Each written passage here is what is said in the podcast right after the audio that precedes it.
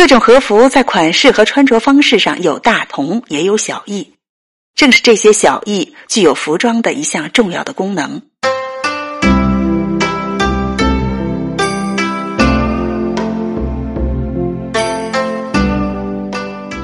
显示身份、年龄、所属的社会阶层。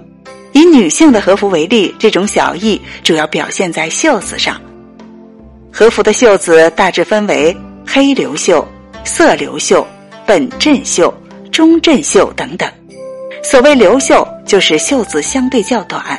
黑流袖和服往往点缀有精致的花纹，它是中年妇女的礼服，一般比较隆重庄严的场合，如婚礼、宴会时会穿着。色流袖具有各种颜色的和服，穿着者比穿黑流袖的人年轻，也是隆重场合时穿着的礼服。振袖是未婚的日本青年妇女的传统服装，比较繁华，一般只在庆贺典礼、毕业以及新年时穿着。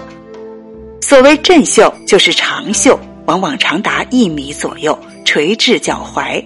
另外，还有一种被称为色无地的和服，在平时穿着，色无地没有花纹图案，带有颜色。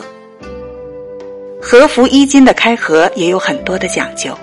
不同的开合具有不同的含义，显示穿着者不同的身份。例如，艺人在穿着和服时，衣襟是始终敞开的，仅在衣襟的 V 字形交叉处系上带子。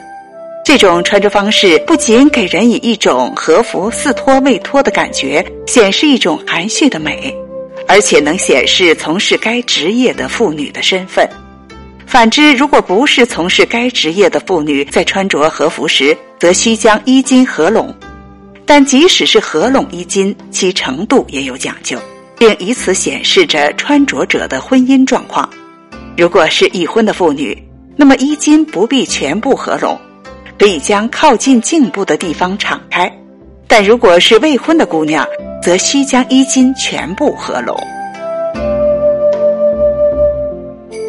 被和服包裹起来的身体，暗藏在各种薄薄的衣料中，若隐若现，更增添了几分朦胧美。